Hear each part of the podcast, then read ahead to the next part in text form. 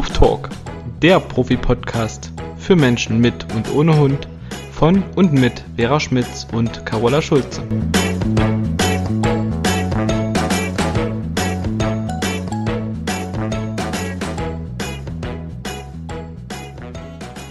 Es geht los. Hallo Carola. Hallo Vera. Ich grüße dich an diesem schönen sonnigen Frühlingstag und freue mich auf unser heutiges Thema, was mit meinem Zustand zu tun hat. Wie ihr sicherlich alle hören könnt, liebe Zuhörer, habe ich mich ziemlich erkältet und ähm, kann nicht so gut atmen und ich muss wahrscheinlich auch immer mal husten, also Entschuldigung. Aber ums Riechen und ums Schnüffeln, genau darum geht's heute in unserem Podcast. Deswegen passt mein Schnupfen eigentlich super zum Thema. Es geht um die olfaktorische Kommunikation in unserem großen Thema Körpersprache und Kommunikation des Hundes. Du sagst es. Ja, wollen wir erstmal so ein bisschen ähm, einen Überblick geben? Auf jeden Fall. Das heißt, äh, wir werden ein bisschen erläutern, wie Hunde riechen, also wo der Unterschied ist zum Mensch, ähm, in welchen Formen olfaktorisch kommuniziert wird, mhm. Mm, was dabei passiert. Ne, es geht viel um Urinieren und Koten. So ist das. Genau. Ähm, wozu und welche Bedeutung hat äh, olfaktorische Kommunikation? Ähm, was haben wir denn noch? Ach so, ja, Scharren, ne, das ist so ein bisschen auf der einen Seite olfaktorische Kommunikation, das hat aber auch was natürlich mit der visuellen Kommunikation zu tun. Dann geht es ähm, ums Markieren, also äh, mit Koten und Urinieren hat ja auch damit zu tun. Äh, dann Angst und Aufregung, auch da, äh, das spielt mit rein, die olfaktorische Kommunikation. Mhm. Ja, also. Ums Routewedeln geht's noch, ums Wälzen und Reiben, um genau. das Bodenwittern, Lecken und Zähneklappern. Und ich weiß nicht, ob du schon gesagt hast, auch äh, der Schweiß, den die Hunde natürlich nicht bewusst absondern können, äh, spielt auch eine Rolle. Also alles, was mit Gerüchen zu tun hat, die die Hunde in den meisten Fällen sehr bewusst auch hinterlassen, da reden wir ausführlich drüber, und die die Hunde dann wahrnehmen können. Und da müssen wir jetzt wirklich mal auch ausführlich drüber sprechen, ähm, was der Hund für einen ausgezeichneten Geruchssinn hat. Der Hund ist ja ein Makrosmat. Und äh, die Hunde beurteilen also ihre Umwelt mit Hilfe ihrer Nase. Und die riechen quasi ständig und überall und über sehr große Distanzen. Und das ist für uns Menschen, glaube ich, unvorstellbar, was der Hund da alles an Gerüchen wahrnehmen kann. Aber ehrlich gesagt, möchte ich das auch gar nicht.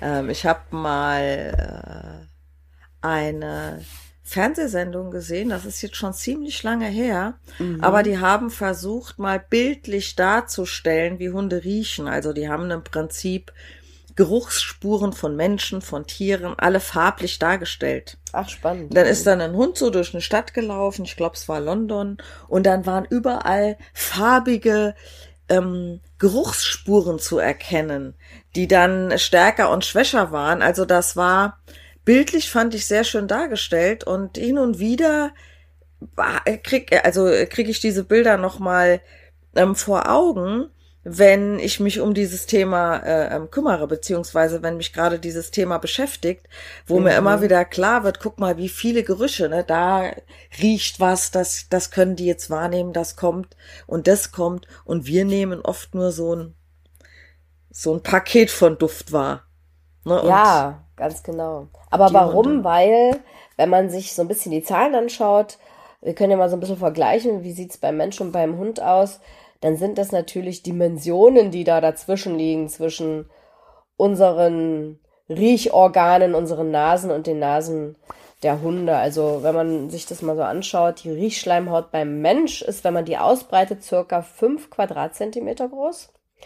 Und beim Hund, je nach Rasse, also man sagt so beim deutschen Schäferhund circa 150 Quadratzentimeter. Und äh, es geht noch höher beim Bloodhound zum Beispiel. Und wenn ich es mir vielleicht mal so vorstelle, ich könnte mir vorstellen, es ist wie so ein DIN A4-Blatt im Vergleich zu einer Briefmarke. Also das ist schon ähm, ganz DIN schön heftig. Blatt Briefmarke, ich würde ja da schon fast eher sagen DIN A4 Blatt Sportplatz. Oder so. das ist vielleicht noch eindrucksvoller, wenn wir schon einmal so bei der Bildersprache sind. Genau. Dann äh, bei den Riechzellen, der Vergleich ist auch ganz spannend. Hat der Mensch natürlich, weil er nur eine kleine Riechschleimhaut hat, auch äh, nur in Anführungsstrichen 5 Millionen Duftrezeptoren, also Riechzellen. Ähm, was ja erstmal sehr viel klingt, aber der deutsche Schäferhund hat circa 220 Millionen Duftrezeptoren. Also der Wahnsinn. Das wird einem, glaube ich, schon so ein bisschen klar, ähm, was die Hunde für ein tolles Organ da äh, ausgebildet haben. Und ich muss dann immer schmunzeln, liebe Vera, das wird dir wahrscheinlich genauso gehen. Wenn, wir machen ja oft Futterbeuteltraining, ne? Und wenn die Leute dann den Futterbeutel nochmal öffnen, damit der Hund riecht, dass da auch Futter drin ist. Ja, ja, ja. Mhm. Da schmeiße ich mich ja fast in Sand. Guck mal, was da drin ist, ne? Hey. Ja, der muss doch riechen, dass da Futter drin ist. Ich sag ja, das tut er. Aber sowas von. Also herrlich, ne? Aber das zeigt halt, dass sich der Mensch kaum vorstellen kann, wozu der Hund in der Lage ist. Und das wollen wir halt jetzt mal so ein bisschen besprechen und bevor wir dann zu diesen ganzen Möglichkeiten der Kommunikation mit der Nase übergehen. Genau. Ähm, ganz kurz vielleicht noch. Ähm, die Größe der Riechschleimhaut und entsprechend eben die Riechzellen, die da drauf passen auf die Riechschleimhaut, mhm.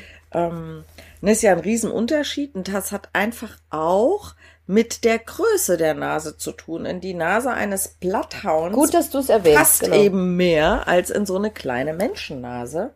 Und womöglich hat auch ein Mensch mit einer großen Nase, kann vielleicht ein bisschen besser riechen als einer mit einer kleinen. Das weiß ich tatsächlich nicht, aber beim Hund ist es definitiv so, dass das mit eine Rolle spielt, aber es sind noch ein paar andere Faktoren. Dazu kommen wir dann nachher nochmal zu sprechen. Mhm.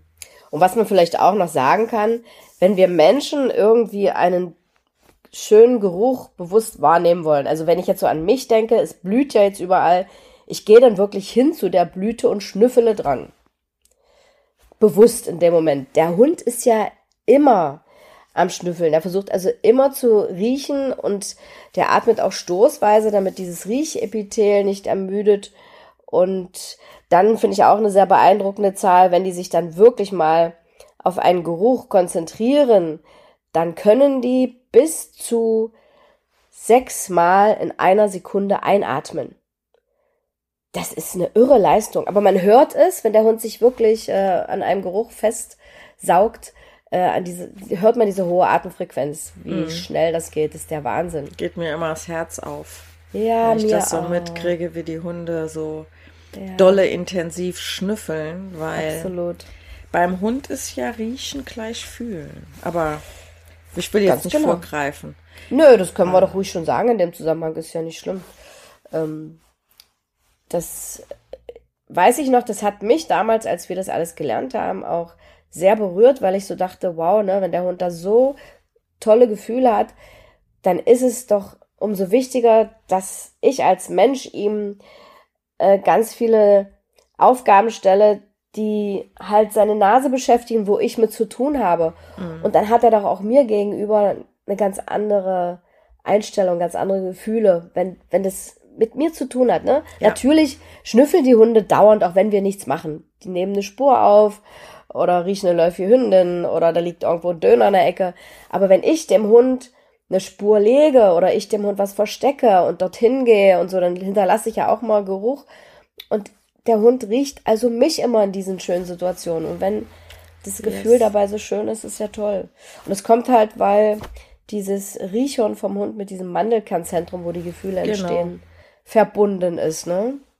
Kannst du ja vielleicht mal noch was sagen? Das finde ich auch mal ein toller Vergleich, wie groß das Riechhorn vom Hund ist. Ist auch irre. Äh, ja, das Riechen beim äh, Menschen ist das so bis zu einem Prozent Anteil des Gehirns nimmt es beim genau. Mensch ein. Genau. 0,1 bis 1 Prozent. Und beim Hund hat es 10 Prozent, die das Riechhirn vom eigentlichen ähm, Gehirn einnimmt, also bis zu zehn Prozent. Mhm. Äh, und da das Riechhirn mit dem, mit dem Mandelkern verbunden ist, oder Mandelzentrum, Mandelkernzentrum? Mandelkernzentrum haben wir damals gesagt. Hm. Ja, okay, Mandelkernzentrum. Ähm, und dieses ist eben für Emotionen zuständig. Deshalb kann man wirklich sagen, genau. fühlen ist riechen, äh, riechen ist fühlen. Jetzt war ich schon noch falsch rum. Ähm, aber das genau. kennen wir doch selber auch, oder? Ja. Dass wir Gerüche wahrnehmen, die uns plötzlich an eine Situation erinnern, die toll war. Mhm. Oder umgekehrt, äh, das beschäftigt einen ja auch hin und wieder. Ne? Wir beide äh, mit unserer Assistenzhundeausbildung haben ja auch vielleicht mal was mit Menschen zu tun, die an äh, PTBS leiden äh, ja, oder genau. erkrankt sind. Und ähm, bei denen äh, gibt es ja ganz häufig irgendwelche Trigger, die die in eine wirklich sehr negative Stimmung versetzen können. Mhm, genau. Und ähm, jetzt mal so als Beispiel, was sich sicher jeder vorstellen kann, wenn du mal in einem Haus warst, in dem es gebrannt hat oder so. Ähm, mhm. Und du hast diesen Geruch wahrgenommen und bist dann, musstest dann da raus und hast auch Angst gehabt und du würdest diesen Geruch irgendwann wieder wahrnehmen. Du hast immer automatisch nochmal die Erinnerung. Das ist ja damit verknüpft. Genau. Ne, und Ganz das, genau. also von daher, das, das kann sich jeder Mensch vorstellen, dass man äh, ähm, Gerüche mit Gefühlen verknüpft. Nur eben ja. beim Hund ist das nochmal, weil der Geruchssinn sehr, sehr stark ausgebildet ist, geht bei dem viel mehr über diese Schiene als hm. bei uns hm. Menschen nochmal. Ja. Ich habe auch schon Situationen erlebt, ähm, dass ich mit, also mit Easy ist mir das insbesondere aufgefallen, äh, dass ich mit dem an Stellen vorbei bin, wo der plötzlich Angst gezeigt hat, also körpersprachlich.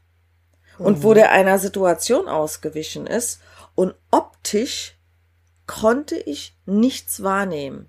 Mhm. Gab auch schon äh, Situationen, äh, erinnere mich dran hier, wenn ich von zu Hause aus losgehe ins Feld, bin ich ein paar Mal nacheinander ist mir das passiert, an einem Haus vorbeigegangen, da waren halt Kellerfenster und er wollte partout nicht an diesem Haus vorbeigehen, er wollte immer mit Abstand vorbei.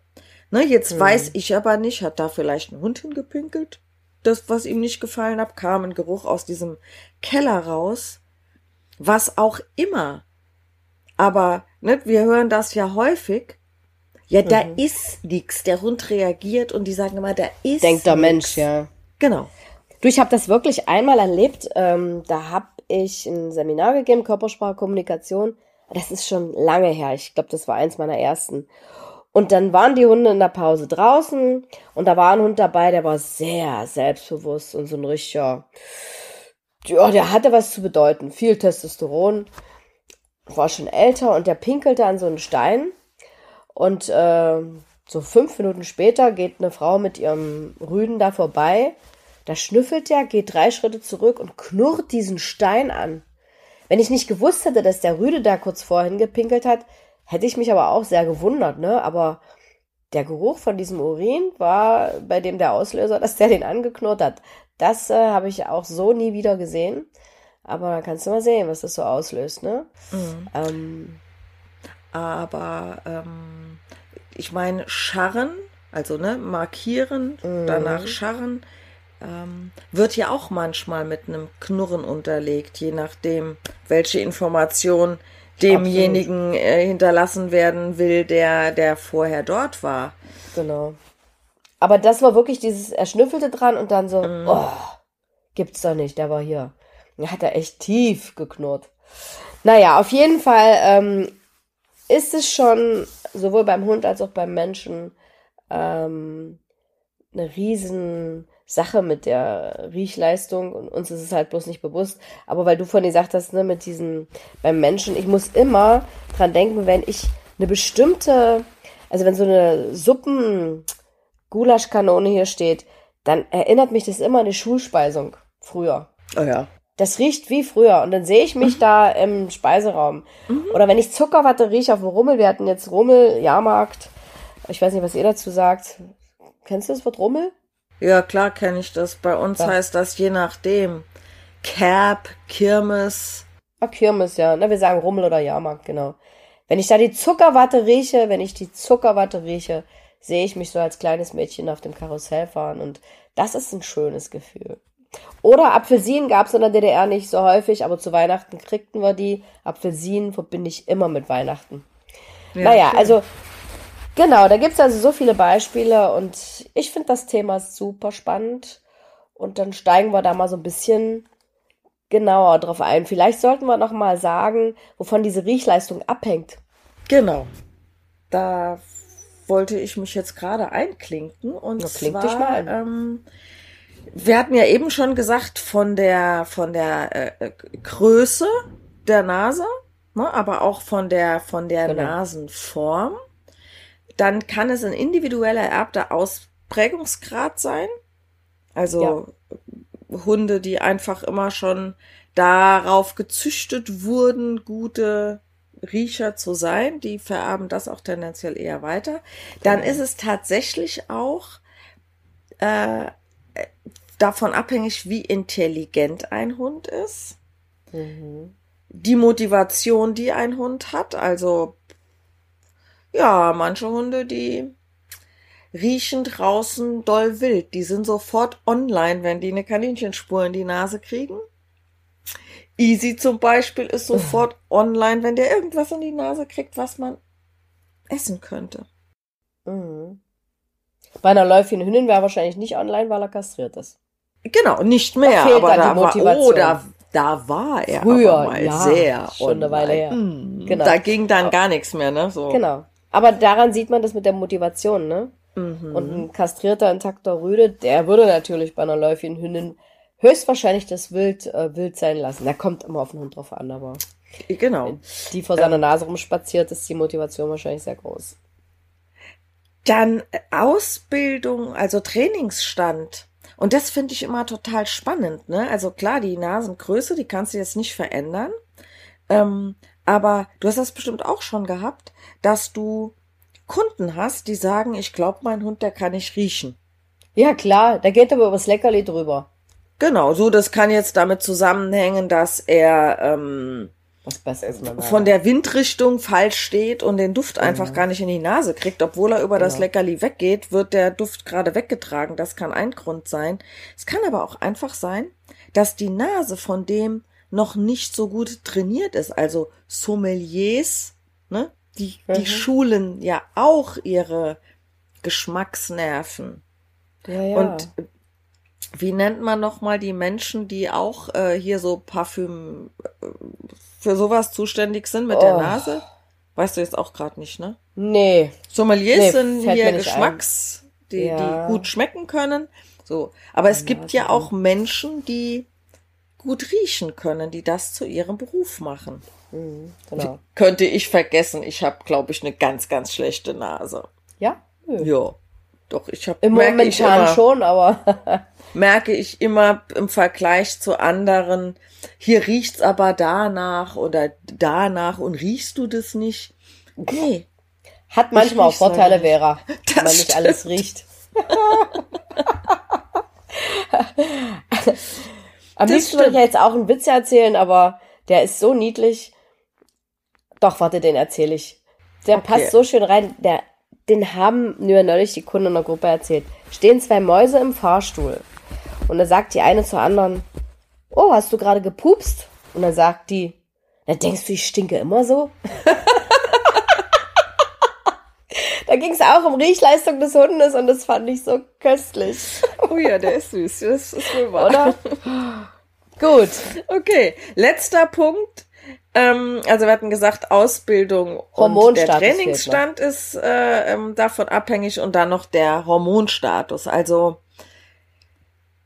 bei der Hündin ist es mir bewusst, wenn die in der Hitze ist, also ne, bevor die in die Hitze kommt, währenddessen ähm, und danach kann die, also was heißt danach? Also es geht ja darum, einen Verpaarungspartner zu finden den mhm. richtigen zu finden. Und mhm. äh, beim Menschen heißt es ja auch nicht unnötig, den kann ich nicht riechen oder wenn man mit jemandem irgendwie zusammen ist, den muss man auch riechen können. Absolut. Und ähm, damit hängt das sicherlich auch zusammen, dass äh, Hündinnen, ne, man, die suchen ja von Natur aus die Gene, die sich mit ihren eigenen gut vertragen, damit möglichst gesunde Nachkommen gezeugt werden. Und ähm, die verpaaren sich also nicht mit jedem Rüden, aber umgekehrt genauso. Genau. Also wenn sie nicht zwangsverpaart werden, wie das ja leider ja. hin und wieder in manchen Züchtungen vorkommen soll. Ähm, ja. Aber wenn sie das, wenn sie das aus eigener Motivation rausmachen und die Wahl haben, dann ähm, hat die Mutter Natur schon dafür gesorgt, dass die sich den möglichst besten zu sich selbst passenden Verpaarungspartner suchen, damit die Nachkommen eben auch große Chancen auf Überleben haben. Ich glaube, bei uns Menschen ist das auch so. Dass der Geruch entscheidet, ob du jemanden toll findest oder nicht. Ich dachte immer, okay, der Mann hat einen schönen Hintern, hat schöne Hände. Ja, auch, aber du musst ihn riechen können. Du musst ihn riechen können. Das ist wirklich, ähm, das ist aber bei uns nicht so bewusst. Aber nee, es ist wohl der erste. Nicht, der Geruch ist wohl das entscheidende, äh, die entscheidende Komponente. Mhm. Und es ist nicht nur nicht so bewusst. Ich meine, wir, wir leben ja sowieso viel zu unbewusst. Die meisten von uns auf jeden Fall. Um Gottes Willen, ich will da jetzt nicht verallgemeinern. Nee. Ähm, aber ich denke, dass da auch durch Erziehung und durch die Erfahrungen, die wir machen, äh, viel verschüttet wird, weil nicht selten ist es ja so, dass Menschen sich ihren Partner nach äußeren Umständen aussuchen oder nach finanziellen Dingen. Ob dann Na, das klar. mit dem Geruch so im Vordergrund steht, da sei mal nicht. dahingestellt. Ne, aber von Natur aus ist das so. Ich ja. hab gerade so im Kopf, man sagt immer, Geld macht sexy oder Macht macht sexy. Man könnte ja dann sagen, ähm, Geld macht äh, gut riechend oder so. macht Duft, Geld macht duftend. Keine Ahnung. Naja, Geld ist Dufte vielleicht. Ach Gott, ja. Nee, ganz bestimmt nicht. Aber ich glaube halt auch, dass äh, wir hier in unserer Zivilisation schon so ein bisschen versaut sind, weil was hier so für Gerüche auf uns einprallen. Und dann übertünchen wir ja unseren eigenen Geruch auch durch alle möglichen Sachen, die wir an den Körper schmieren und auf den Körper sprühen und die wir einnehmen. Also äh, ja, aber trotz, ja. trotz allem wird ja ein, Parf ein Parfum, was man benutzt. Also ich meine, ich mag auch schon gerne leckere Männerparfums riechen, so ist es ja. nicht. Ähm, nur es ist ja auch so, dass ein Parfum nicht bei jedem gleich riecht, ne? Weil durch den krass, Individualgeruch äh, kann das sein, dass ein Parfum bei einem total gut riecht und bei der nächsten Person stinkt's. Ganz also genau. von daher lässt sich Mutter Natur, glaube ich, nicht ganz so einfach austricksen, dass ja. wir jedem vorspiegeln können, wir sind so dufte. Die spannende okay. Welt der Gerüche. Ja gut. Genau. Möchtest du was zu den Formen der olfaktorischen Kommunikation sagen? Na klar.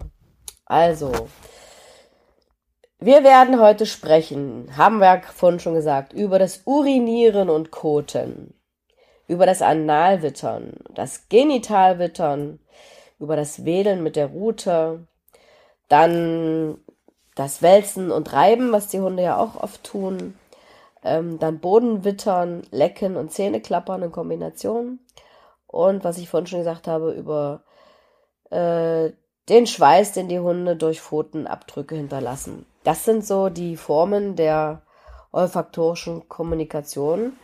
Und da steigen wir jetzt einfach mal ein. Genau. Und äh, wenn wir schon mit. Was wolltest du jetzt was sagen? Ja, über Urin und Kot. Also über die ja. Dinge, die man ja sonst nicht so bespricht. Ist aber für einen Hund super wichtig. Ja. Müssen wir drüber reden. Weil das was? ist ja jedem Hundebesitzer sicherlich schon aufgefallen, dass die Hunde sowohl Hündinnen als auch Rüden, also bei Rüden ist es noch viel klarer, dass sie sich wirklich ihren Urin einteilen, um den für Markierungen zu nutzen und auch den Kot teilen sich viele Hunde ein, um den zu nutzen, um da irgendwelche Zeichen zu setzen. Da sprechen wir jetzt drüber. Ja, manche genau. sind sehr erstaunt, wenn die so aufs Trainingsgelände kommen und sagen, jetzt macht der schon wieder einen Haufen, der hat heute schon. Mhm. Sag ich immer, mhm. ja? Der ja. wird jetzt wohl mal markieren. Letztes noch mal rausdrücken, wie markieren. Ne? Also viele sind da schon auch erstaunt. So ganz bewusst ja. ist das äh, noch nicht jedem. Nee, mit dem Code oder nicht. Mit dem Code ist den Leuten oft nicht bewusst, das stimmt. Nee, und mit dem, mit dem äh, Markieren, dass die sich das, also urinieren, dass gerade Rüden sich das einteilen und man einen Rüden nicht überall pinkeln lassen muss, weil der nicht immer muss. Also ich meine, wenn er, wenn er fünf Tropfen rauslassen kann und kann dann selber wieder abpetzen, dann kann es nicht so dringend sein, ne? Nee, so sieht's aus. Ja, dann sollten wir vielleicht mal noch ein paar Sätze über Urin und Kot ähm, formulieren, damit klar wird, äh, warum die Hunde das nutzen oder was sie da überhaupt für Informationen rausziehen können. Also im Urin sind Pheromone enthalten. Äh, und wenn der Hund am Urin eines anderen Hundes oder natürlich eines anderen Menschen oder Tieres schnüffelt, dann erhält er tatsächlich Informationen über Alter, Gesundheitszustand und Geschlecht des Lebewesens. Und äh, bei dem Kot ist es so, dass wenn der Kot abgesondert wird, ein Sekret aus den Analdrüsen gleichzeitig mit abgesondert wird. Und so wird dem Kot der Individualgeruch hinzugefügt. Und darum geht's. Also wenn der Hund ähm, beide Ausscheidungssekrete nutzt, um sich da irgendwie mitzuteilen. Und die anderen Hunde können das äh, ablesen. Ich stelle mir gerade vor, wir würden irgendwo bei jemandem äh, schnüffeln an der Toilette, um rauszufinden, wie alt er ist, ob er gesund oder krank ist. Aber weißt du, was mir gerade einfällt? Früher die Ärzte, ne? Die haben wirklich am Urin gerochen ja. und auch gekostet. ähm, das habe ich auch schon mal gelesen. Um eine Krankheit äh, rauszufinden. Mhm. Ja, ist wahrscheinlich auch äh, gar nicht mal so blöd gewesen ähm, ich meine, das Thema war in der Diabetiker-Warnhund-Ausbildung auch mal Thema, weil das kann sein, ich ja. meine, dass, äh, dass das auch äh, darum ging, diese Krankheit raus, äh, also zu erkennen, früher als man noch nicht so weit war, genau. weil äh, Ketone, also durch die, was da im Überzucker entsteht, mhm. ähm, und wenn das alles nicht so richtig verarbeitet wird, da erinnere ich mich so dunkel dran. Da hast du recht, das war wahrscheinlich in dem Zusammenhang. Naja, äh, ich möchte es mir nicht vorstellen, aber gut, nee, die wussten sich halt irgendwie zu helfen, ne? Und wahrscheinlich so ein ganzheitlicher Arzt, äh, der alles unter die Lupe genommen hat, hat sicherlich mehr rausbekommen als heutzutage manche Instrumente. äh, ja. Wie ist es nochmal? Äh, also Pheromone, Infos über Alter, Geschlecht, Gesundheit. Und äh, war da nicht auch noch so eine Statussache mit dabei? Also welchen Status hat ein Hund in einem Rudel? Ist das nicht auch damit noch irgendwie erkennbar gewesen? Ich denke ja, und das wird auch das gewesen sein, das Beispiel, was ich vorhin erzählte, dass der den Urin angeknurrt mhm. hat von diesem sicheren Hund. Hundertprozentig. Oder warst du mit bei Wiebke wo dieser, nein, ich glaube, da war ich alleine. Die Wiebke hatte mal einen äh, Rottweiler aus dem Tierheim zum Test auf ihrem Gelände, weil eine Frau wollte den übernehmen. Und der hat sofort dieses Grundstück, wo sie ihn drauf laufen ließ, abgepinkelt. Wiebke hat natürlich sofort gesehen, dass der nicht ohne ist. Überall äh, seine Marke gesetzt und dann wollte er über den Zaun springen und sich davon machen. Der Zaun war hoch bei Wiebke. Und sie hat mir erzählt, dass noch Wochen später die Hunde, die auf dieses Gelände gegangen sind, wenn die in die Niederpinkelstellen kamen, körpersprachliche Reaktionen gezeigt haben, so in Form von, oh Gott, wer war hier? So ein bisschen beschwichtigend. Sagt, es war voll krass, ähm, wie die Hunde reagiert haben auf dieser einen Wiese. Das war so eine kleine eingezäunte Wiese. Da hat die äh, echt genau gesehen, die wusste ja, wo er nie pinkelt hat, dass das bei den anderen Hunden was auslöst dass die wussten, dass da ein mächtiges Kaliber vorher auf der Wiese war. Ja, wir haben ja noch eine äh, ganz liebe Kollegin, die ähm, Christiane, die du auch kennst und die war ja mhm. ursprünglich mal Kundin bei mir mit äh, einem Rhodesien Ritschbeck ja. mit Tangens und äh, es gab immer mal Situationen, dass Tangens an verschiedenen Stellen gebockt hat und nicht weiter wollte. Und dann war sie mit Tangens irgendwann zu einem Termin bei mir. Und ich war vorher schon ähm, dort im, im Feld, wo wir äh, also Training gemacht haben, eine Gassi-Runde gemacht haben, also ne, spazieren waren und währenddessen äh, apportiert und so weiter. Und ich wusste jetzt dadurch, dass diesen Weg, den wir mit Tangens auch schon öfter gegangen sind, dass vorher jemand mit einem sehr präsenten territorialen Hund dort lang gegangen ist. Mhm. Und Tangens hatte noch nie an diesem Weg irgendwie gebockt. An diesem Tag schon. Mhm. Das ist jetzt ja auch schon einige Jahre her. Ja. Und dann habe ich es für möglich gehalten, dass der bockt und nicht will, wenn da vorher ein Hund gegangen ist, vor dem er Respekt hat. Hm. Und daraufhin hat die Christiane das mal beobachtet und ähm, da gab es auch Zusammenhänge. Garantiert. Mhm. Also dieses, wir sehen da nix. Ich sag immer in die Geruchswelt der Hunde, wir sind ja echt geruchsblind. Da können ja. wir einfach nicht einsteigen. Wenn ein Hund eine Reaktion zeigt, dann ähm, wissen wir zwar nicht unbedingt, was es ist, aber das macht er ja nicht aus heiterem Himmel. Ja. So und wenn, aus. wenn man nichts wahrnehmen kann, dann habe ich immer noch im Hinterkopf, es kann ein Geruch sein, den nur ich nicht wahrnehmen kann. Hm. Okay, so.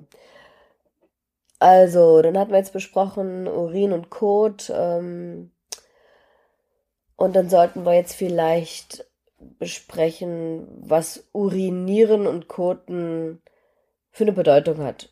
Genau. Also, in erster Linie ist es ja einfach sich lösen. Der Hund muss dringend und es muss raus. Mhm. Ähm, und dann halt dieses Markieren. Und wir haben es ja gerade schon gesagt, ich will es nochmal zusammenfassen. Äh, da gibt es so verschiedene Gründe, warum die Hunde das tun, um sich zu orientieren. Ähm, als Dominanzdisplay, hat es ja gerade ein Beispiel gebracht.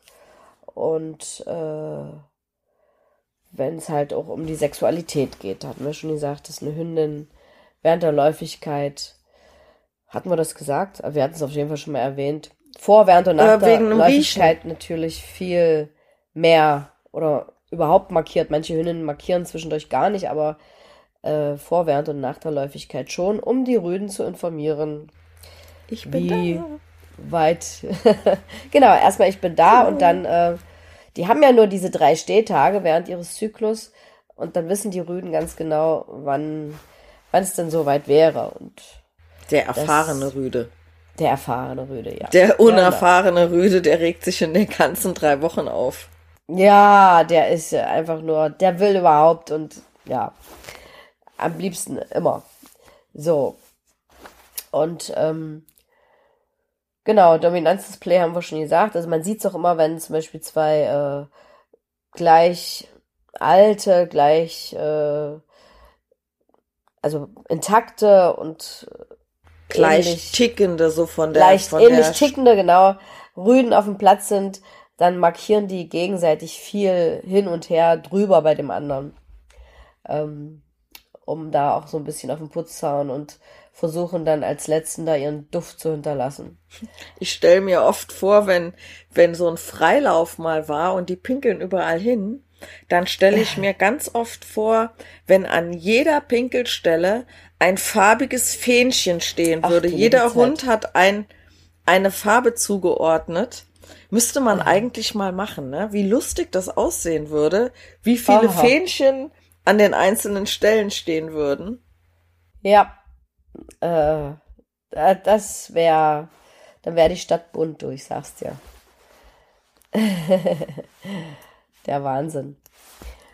Ähm, ja, mein Enkelkind hat neulich auch markiert wie so ein kleiner Hund. Meine Tochter sucht gerade einen Garten. Das fand ich so lustig. Da ist er einmal den Garten abspaziert, dann ist er mitten im Garten an einen Baum gegangen und hat dort markiert. Okay. Ich hätte mich totlachen können. so, ja, Mama, der Garten ist toll. Herrlich. Ist ein kleiner Hund. Ja, okay, na jetzt äh, so bei den Kindern findet man das noch lustig, wenn die die männlichen Kinder dann mal älter werden und die würden das tun, dann fände man das jetzt nicht mehr ganz so lustig. Ja. Also wenigstens nicht als Frau. Das sagen wir ihm natürlich auch schon, aber in dem Fall fand ich es im ersten Moment erstmal witzig. Und dann nimmt es auch keiner übel. Ja, das ist okay. wahr. Ja. So, also was haben wir noch? Neben dem Markieren gibt es noch das submissive Urinieren. Ähm, also wenn der Hund halt beschwichtigen will oft fehlinterpretiert als der Hund pinkelt vor Freude. Ich glaube, da haben wir bei unseren Kommunikationsmissverständnissen auch schon mal kurz drüber gesprochen, ne? Dass der Hund eigentlich, wenn er halt so überschwänglich und vorgebeugt von einem Menschen begrüßt wird, oft ein paar Tröpfchen hinterlässt, um von sich abzulenken und aus der Situation zu entkommen. Mhm. Und die Menschen denken, weil er sich natürlich freut, wenn die Leute nach Hause kommen, der pinkelt doch vor Freude. Ist aber dieses submissive Urinieren. Zugehörigkeit, ja, das habe ich mit meinem Tommy auch mal erlebt. War voll süß. Ich musste dann natürlich im Wald auch mal Pippi. Und dann hat er sich dazu gehockt und wir beide haben gepinkelt wie zwei Frauen, die zusammen aufs Frauenklo gehen. Im ersten Moment dachte ich noch so, hä, aber nee, es war, auch ich mache hier mal mit. Oh Mann, dann ist mein Hund fühlt sich ja mir gegenüber gar nicht zugehörig. Ach, nee, Passiert mir natürlich auch hin und wieder mal, ne? Und ähm, der hat da Nö? Auch, nee, auch nicht so drüber urinieren. Nee, drüber wäre wär doof, aber er hat sich wirklich mal mit hingehockt. Das hat er jetzt auch nicht äh, jedes Mal gemacht, aber ich habe es erlebt. Fand ich voll schön irgendwie. Ja. Die zwei Weiber, die auf dem Klo sind. Sehr aber schön. apropos Zugehörigkeit, ähm, habe ich zwei schöne äh, ähm, Anekdoten zu sagen. Einmal eine Freundin von mir, die hatte eine Rottweiler Hündin, die aber mit anderen Hunden schlecht sozialisiert war mhm. ähm, und er doof fand. Ich hatte damals noch Hawk und wir sind häufiger zusammen spazieren gegangen. Das war für die auch okay. Ähm, und die hat Hawk aber nicht so in ihre Nähe gelassen. Also das war ihr mhm. unangenehm, mhm. ist sie immer weggegangen.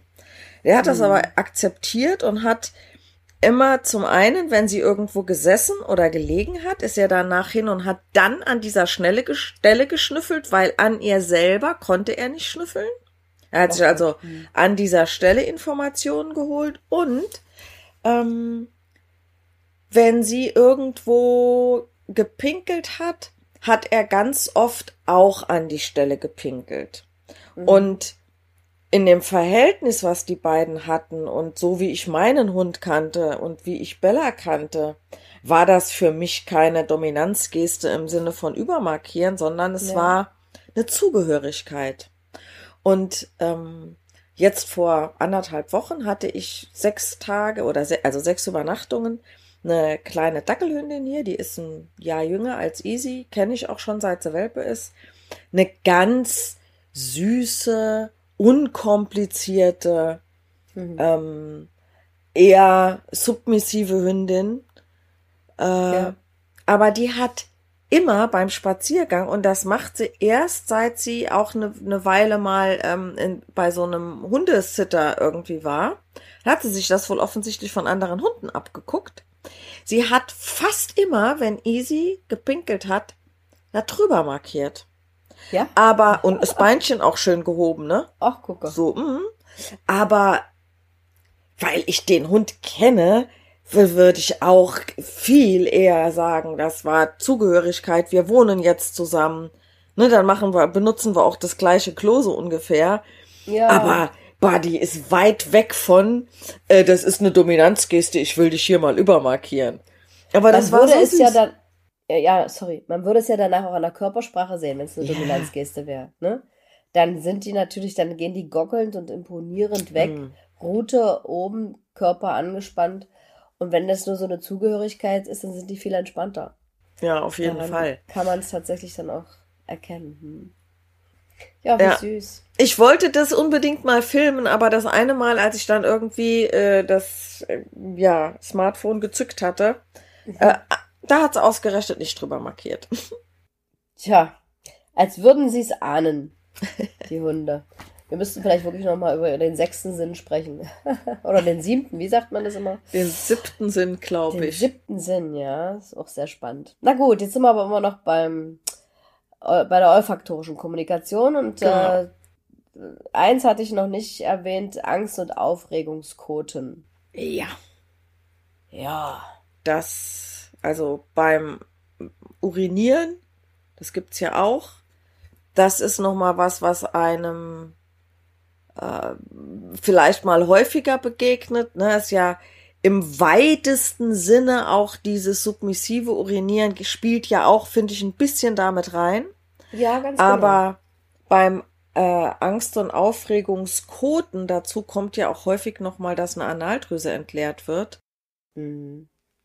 Ja, also wenn, wenn das bei einem Hund so passiert, dann weiß man schon, oh wei, ne? Dem ging's Der hatte grad, richtig Panik. mh, Mhm. dem ging's grad gar nicht gut. Habe ich einmal äh, in der Tierarztpraxis erlebt, als ein Hund einen Maulkorb aufgekriegt hat und dann sollte er auf den Tisch gesetzt werden. Der, ich glaube, die je. Story habe ich schon mal erzählt. Der Hund ist fast an der glatten Wand hoch, weil der weg wollte. Also das war Ach, das ganz schön. fürchterlich. Und du, ich hatte jetzt übrigens einen Hund, ähm, der entleert, wenn der Stress hat, nur seine Analdrüse und zwar beim Alleinsein. Oh. Auch krass, ne? Äh. Weil, äh, ja, der hat dann jedes Mal da alles entleert. Aber ohne zu koten, wollte ich damit sagen. Ja, ich meine, die Menge ist nicht so, aber die, der, Aber der Duft, der da Geruch, rauskommt, der ist natürlich schlimmer, als wenn es Kot wäre. Yep.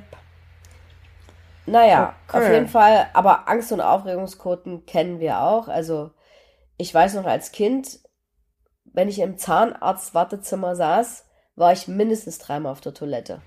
Ja, Ich klar. hatte fürchterliche Angst, schon wenn ich dieses Geräusch gehört habe im Wartezimmer und früher tat es ja echt weh mit diesen dicken Bohren. Äh, da ging es mir echt schlecht oder vor Prüfungen. Naja, sowas halt. Macht ja alle. evolutionär gesehen Sinn, ne? Wenn man Total. vor dem Säbelzahntiger, genau, Ja. vor dem Säbelzahntiger flüchtet äh, oder flüchten musste, dann braucht der Körper die Energie, um die in die Muskulatur zu stecken, damit man schnell flüchten kann und nicht um die Verdauung voranzutreiben. Genau. Dann versucht Genau. erstmal alles loszuwerden, was unnötiger Ballast ist, und dann kann man schneller weg. Und beim Hund ist es halt ähnlich. So ist es. Genau.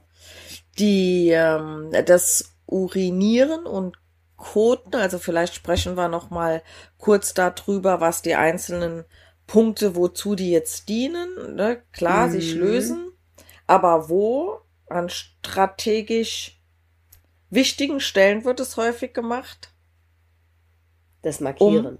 Zu markieren, genau. Genau. Um zu Und wenn die markieren. einfach irgendwo es laufen lassen, so, ne, wo man jetzt nicht, also wo es jetzt nicht am Baum ist oder an der Grundstücksgrenze oder an einem erhöhten Grasbüschel, sondern wo du wirklich merkst, der Hund muss jetzt einfach und hockt sich hier hin und lässt es auch plätschern, dann, äh, dann ist es einfach dieses Lösen. Genau, das ist In dient Regel. in dem Moment nicht dem, ich will hier bewusst eine Markierung hinterlassen, Genau. aber es ist natürlich trotz allem ja auch ein Markieren, weil der hinterlässt ja trotzdem, Ja. also ne, die, die Intention ist eine andere, aber der andere Hund, der vorbeikommt, der riecht es ja trotzdem, weshalb Hunde, die ängstlich sind, die sich unsicher fühlen, ich es sagen. nämlich eben sich teilweise gar nicht lösen. Also wie oft Mhm. kommt das vor, dass ein Welpenbesitzer dich fragt, ähm, wir gehen eine Stunde mit dem Welpen raus, der macht nix, aber wenn er dann Ja. zurück in die Wohnung kommt oder ein ängstlicher Hund, Hunde, die aus dem Ausland hierher kommen oder die einfach schlecht sozialisiert sind, mit denen gehst du jetzt raus, weil du der Meinung bist, die sollen sich doch lösen beim Spaziergang. Und der Hund sagt, ach du meine Güte, die führen mich hier durch ein Territorium eines anderen Rudels, weil die riechen natürlich die anderen Hunde. Richtig. Und sagen sich dann, ich kann doch jetzt hier nicht einen Besitzanspruch in einem anderen Rudel stellen, das gibt doch Ärger. Also, was Mhm. machen sie? Sie lösen sich draußen nicht. Ja. Oder sie verkriechen sich wirklich weit weg von einem Weg, äh, also so, Das dass es sehr unstrategisch ist. Ganz genau. Also, das äh, erlebe ich bei Welpen fast immer, dass sie sich außerhalb der sicheren Höhle, sprich der Wohnung oder des Hauses, super ungern lösen. Mhm. Und äh, sobald es dann reingeht, dann sind die erleichtert, dass sie dort halt äh, alles loswerden können, weil es halt um diese Dinge geht. Ne? Die sind noch umweltunsicher, die sind überhaupt noch ähm, in einem Zustand, wo sie nicht markieren und möglichst kaum Geruch von sich hinterlassen wollen. Ja, und das ist dann manchmal für die Besitzer ein bisschen schwierig, weil dann so oft zu Hause Malheur passiert. Aber es kommt mit der Zeit, es entwickelt sich. Geduld. Ja, und die würden ja auch im Normalfall in diesem Alter überhaupt noch nicht mit den erwachsenen Rudelmitgliedern auf einen Ausflug gehen. Nee. Die bleiben halt genau. in, in der Nähe des Kernraums, also um genau. die Höhle rum. Und, äh, oder um den Garten, wie auch immer so. Ne? Das wäre mhm. jetzt nicht normal, dass, dass die da schon mitlatschen, aber wir wollen die Hunde ja auch auf unsere Umwelt ähm, gut vorbereiten. Deswegen ja. macht es halt Sinn, dass wir mit denen auch rausgehen. Müssten tun die das nicht. Die würden sich wahrscheinlich die meisten wohler fühlen, wenn sie einfach im Garten pinkeln können. Ja. Ähm, aber die Möglichkeit aber, kann man ihnen ja geben, sofern man einen Garten hat. Genau, so ist es. Ach so, ähm, ja. vielleicht gibt es ja jemanden, der hier zuhört, äh, der einen Hund hat, der immer sich sehr unstrategisch löst. Also äh, der immer weit weg vom Weg geht oder irgendwie am liebsten immer in ein Gebüsch geht. Wenn jemand einen solchen Hund hat, dann würde ich hier gerne einen Aufruf starten. Hm. Mal ein Beweisfoto oder ein kurzes Beweis, naja, Beweis, ne? ähm, so dass man sich das angucken kann. Äh, darf gerne bei mir äh, bei Instagram in der Story, also wenn das in der Story gepostet wird und mich dabei erwähnen und dann äh, würde ich das auch noch mal ähm, in meiner Story teilen. Wobei Oder, ein Video fast noch ähm, Aussage, also auf jeden klar. Fall aussagekräftiger ist, weil es ist ja auch ähm, wichtig zu gucken, wie kommt denn der Hund dann zurück Klar. aus dem Gebüsch. Du hast recht. Natürlich kann der versuchen, seinen Urin so unstrategisch wie möglich zu platzieren. Es kann aber auch sein, dass er den genau dort platziert, weil er nicht will, dass jemand drüber markiert. Und kommt dann aber mit hoch erhobener Route und stolz wie so ein Spanier aus dem Gebüsch. In dem anderen Fall wäre die Körpersprache eine andere. Oder weil dort ein spannender Geruch ist, den er markieren so. will, um ihn wiederzufinden, kann ja auch sein, ne? Oder also, so.